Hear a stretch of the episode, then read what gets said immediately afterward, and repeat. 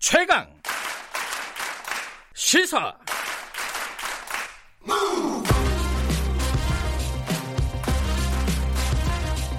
지금 여러분께서는 김경래 기자의 최강 시사를 듣고 계십니다. 네, 한명숙 전 총리 정치자금법 위반 사건. 뭐 보통 이제 한명숙 사건, 한명숙 뇌물 사건 이렇게도 많이 부르죠. 이 사건이 10년 전 사건인데 얼마 전에 한만호 대표의 비망록이 어, 뉴스타파가 입수해서 보도를 했고 KBS에서 한만호 대표의 육성 인터뷰를 공개를 했죠. 그리고 어제는 한만호 씨가 어, 법정에서 진술을 한명숙 총리에게 돈을 주지 않았다 이렇게 진술을 뒤, 바꾼 뒤에 어, 검찰이 어떤 일을 벌였는지 이 부분에 대한 의혹 제기가 또 있었습니다. 뉴스타파 시민보 기자와 함께 얘기 나눠보겠습니다. 안녕하세요. 예, 안녕하세요. 어, 앞에 전사를 다 다루기는 좀 그러니까 자, 예. 한만호 씨가 어떤 사람인지만 간략하게 예. 어, 혹시 모르는 분들을 위해서 한만호 씨요? 예. 예. 한만호 씨는 한명숙 전 총리에게 뇌물을 줬다고 검찰이 지목해서 조사를 했던 인물이고 예. 검찰 진술에서는 9억 원을 줬다라고 네. 했지만 법정에 나와서는 주지 않았다. 다 날조된 음. 것이다라고 진술을 번복했던 인물입니다. 어, 저번에 비망록 네. 한만호 지금 말씀하신 한만호 네. 씨가 썼다고 하는 비망록 내용을 간단하게 정리하면 뭐였죠? 그 비망록은 사실 법정에서 한만호 씨가 한 증언과 거의 일치하는 내용이었고요. 네. 어, 나는 사실은 한명숙에게 돈을 준 게 아니라 딴 사람한테 돈을 줬다고 했는데 음. 검찰이 이걸 묵살했다. 그리고 음. 검찰이 한명숙에게 돈을 줬다고 진술해라라고 사실상 회유를 하고 네. 대가를 약속했다. 그래서 내가 이제 진술을 했는데 예. 하고 보니 서울시장 선거가 그렇게 되는 걸 보고 너무 양심의 가책을 느껴서 한명숙 총리가 서울시장에서 아주 아깝게 근소하게 떨어졌거든요. 예. 그리고 언론에 허위 사실이 공표되는 것을 보고 양심의 가책을 느껴서 내가 진술 번복을 하게 되었다. 뭐 이런 내용들이 비망록에 적혀 있죠. 그 비망록이 네. 공개가 되고 나서 예. 어, 그 유스타파가 보도를 하고 나서 네. 이 정치권이 좀 시끄러웠어요. 네. 어, 뭐 재조사를 해야 된다라는 게 음. 어, 여권 중심으로 해서 얘기가 예. 나왔고 예. 어, 야권에서는 지금 뭐 재판에 불복하는 거냐, 네. 사법 질서를 해치는 거다, 뭐 이런 예. 비판이 나왔는데 네. 또 검찰 입장은 아니 이거 새로운 것도 아닌데 들고 나와가지고 음, 음. 뭐 재판이 뭐 잘 됐니 안 됐니 이렇게 예. 얘기하는 거는 부적절하다는 예. 취지의 예. 입장이 나왔잖아요. 새로운 게 아니다. 이 입장에 대해서는 어떻게 생각하십니까? 그 저희 입장에서는 참 당황스러운 게 네. 저희 뭐 저보다도 잘 아시겠지만 같이 했지만 네. 저희 입장에서 당황스러운 게 사실은 저희는 5편에서 하고 싶던 하고 싶었던 얘기를 위해서 5편이 어제 나갔던 예. 거예요. 예. 그, 그 4편까지 달려온 거고 예. 그 중에 하나가 비망록이었잖아요. 예. 근데 저희 입장에서는 중간 과정이었는데 음. 다들 그렇게 반응을 하셔가지고 좀 음. 당황스러웠죠. 왜냐하면 끝까지 보고 나면 어, 할 말들이 더 많이 있을 텐데 그리고 음. 지금 했던 말을 좀 고쳐야 될 텐데 아하. 그러니까 저희도 비망록이 법정에 제출되었다는 것을 모르고 보도한 바가 아니고 네. 저희 보도에도 분명히 그렇게 되어 있거든요. 네. 그러니까 그게 아니라 전체적인 진실을 좀 봐주시라 음. 이제는 그 얘기를 할 수 있겠다 싶습니다. 네. 예. 그 얘기를 좀 해야겠는데 예. 자 어제 보도는 한만호 씨가 법정에서 진술을 바꾼 뒤에 검찰이 예. 무슨 일을 벌였는가 그렇습니다. 그거를 간략하게 좀 얘기를 예. 해보죠.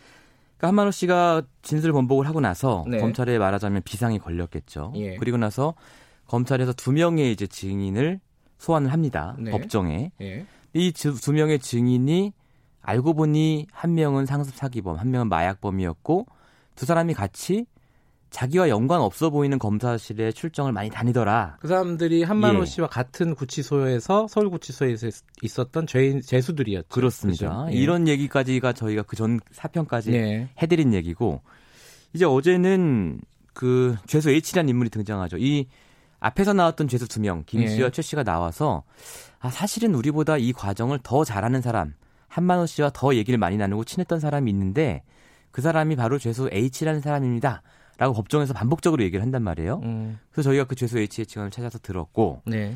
죄수 H의 얘기인 즉슨 어 본인이 그 죄수 김씨 최 씨와 함께 검찰에서 집단적으로 교육을 받았다. 그러니까 기존에 예. 어, 한만호가 지금 법정에서 거짓말하고 있다 이렇게 증언을 했던 예. 그두 명의 죄수와 네. 본인까지 포함해서 세 명이 예. 검찰로부터 교육을 받았다. 교육을 받다. 이걸 집체 교육이다 예. 이렇게 얘기를 했거든요. 네.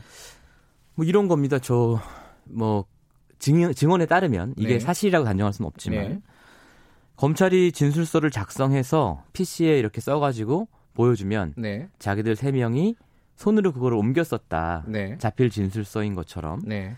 그리고 본인 세 명이 모여서 진술이 서로 안 맞는 부분을 서로 맞춰보고 네. 검찰이 맞춰주고 네.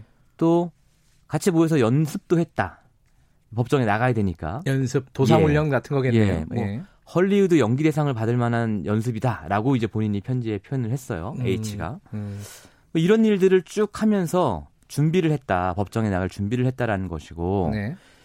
그 앞에서 말씀드린 김 씨와 최 씨 두 명의 증인은 결국 준비한 대로 나가서 증언을 했고 예. 본인은 안 하게 됐다. 예. 뭐 이런 얘기를 했습니다. 자, 예. 그럼 두 가지가 궁금해지겠죠, 청취자분들은. 예. 자, 어, 이게 위증이잖아요, 사실은. 그러니까 그렇죠. 없는 사실을 증언을 하게 되는 건데 네. 이 사람 말로 따지면은 위증 교사를 검찰이 한 거고 그렇습니다. 검사가 이제 위증을 교사한 거고 예. 자기들은 위증을 하게 되는 건데 예. 처음에 이게 범죄잖아요, 다. 예. 아무리 죄수지만 네.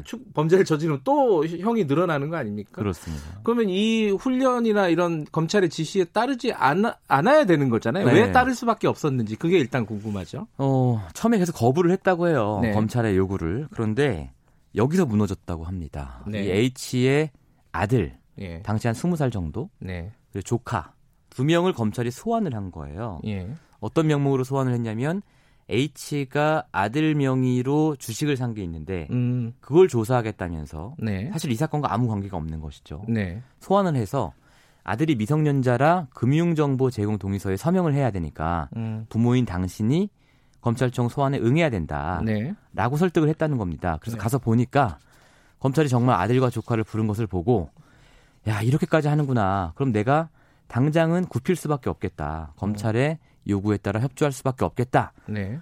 라고 결심을 하고 협조를 했더니 예. 아까 말씀드린 그런 과정들이 펼쳐지더라 음. 라는 게 H의 얘기입니다.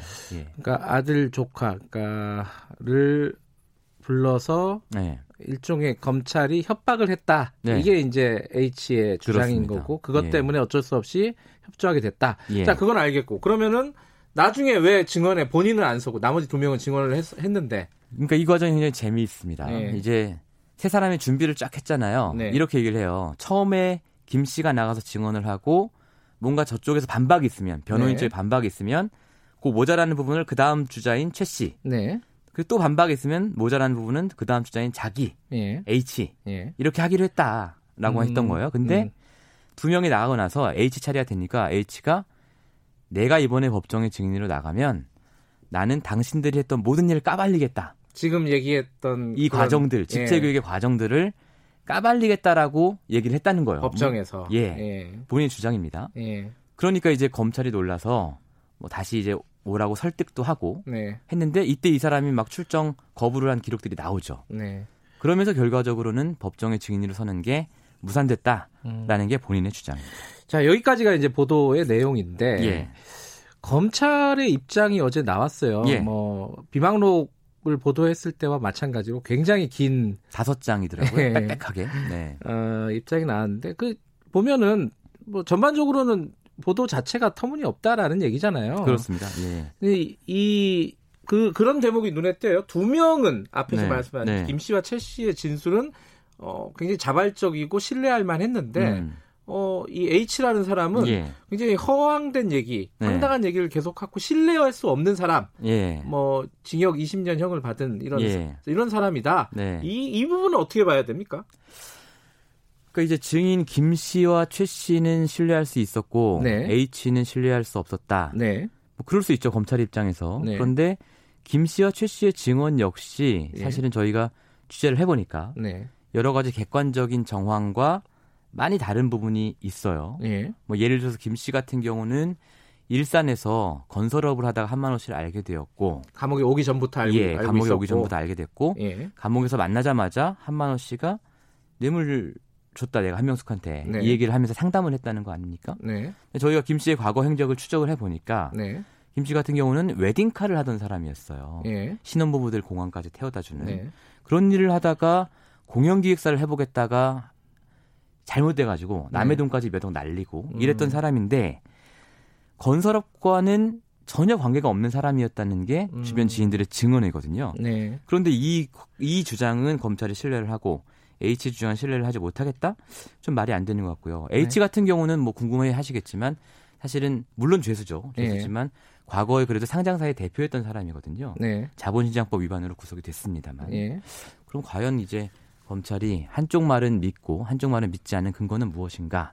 이런 생각이 좀 들어요. 기본 전제는 예. 셋다 죄수고, 예. 그죠? 범법 행위를 저지른 사람들이고, 네. 한 사람은 상습 사기범, 예. 일종의 뭐 잡범이라고 부르는, 네. 한쪽은 어, 마약범, 예. 그리고 또 한쪽은 어, 뭐 횡령 배임, 자본시장법, 네, 자본시장법 이런 예. 건데 뭐 다 죄수입니다. 근데 어, 누구는 신뢰하고 누구는 그렇죠. 또 신뢰하지 못했다. 죄수들 증언 갖고 맨날 수사하잖아요. 음. 예. 그리고 이제 어, 궁금한 게 이제 네. 다 허위라고 겨, 검찰은 얘기를 하잖아요. 예. H는 자기는 집체 교육 받았다. 예. 어, 훈련을 검찰로부터 지시를 예. 받았다. 네. 훈련을 받았다. 뺏겼었다. 네. 이렇게 해서 얘기를 하는데 둘 중에 둘 다 주장 아닙니까? 그죠? 네.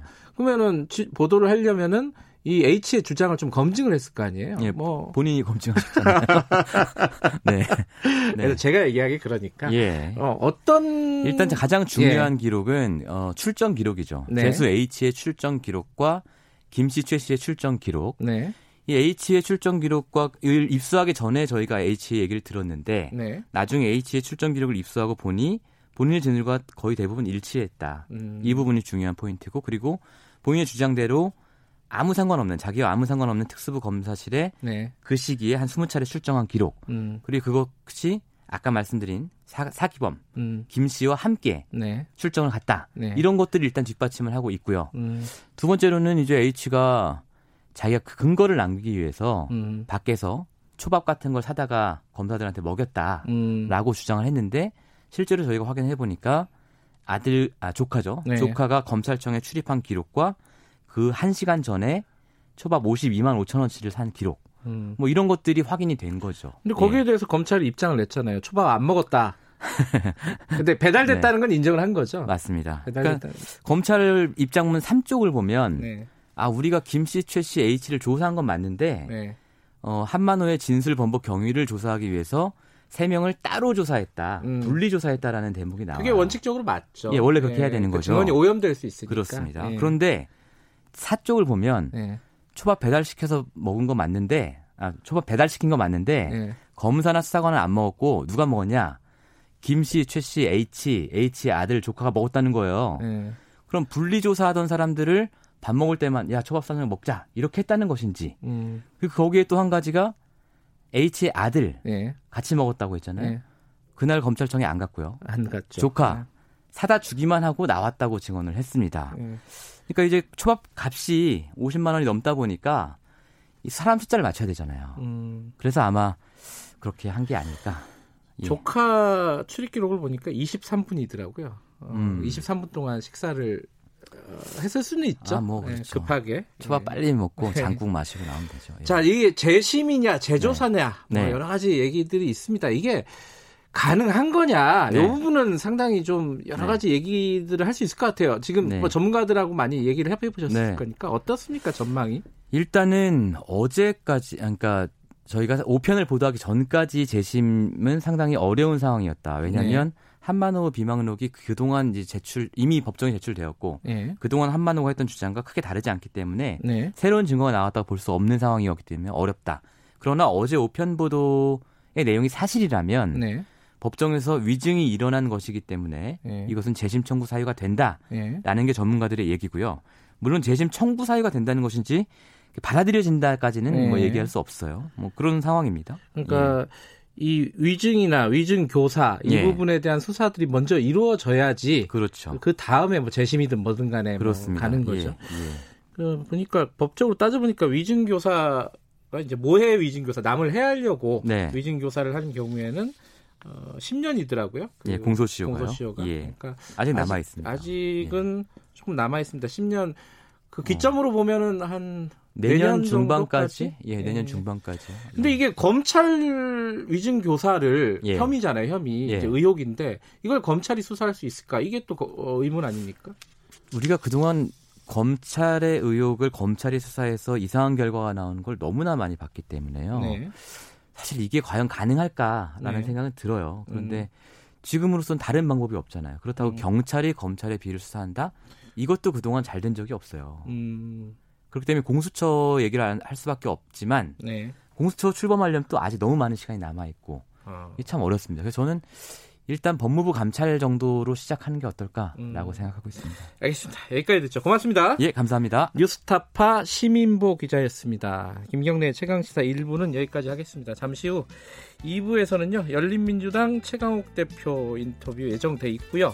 3부에서는 이용수 할머니 2차 기자회견 조금 더 자세히 들여다보겠습니다. 홍콩 보안법 관련된 대규모 시위 어, 3부에서 좀 살펴보도록 하고요. 자, 8시에 뵙겠습니다.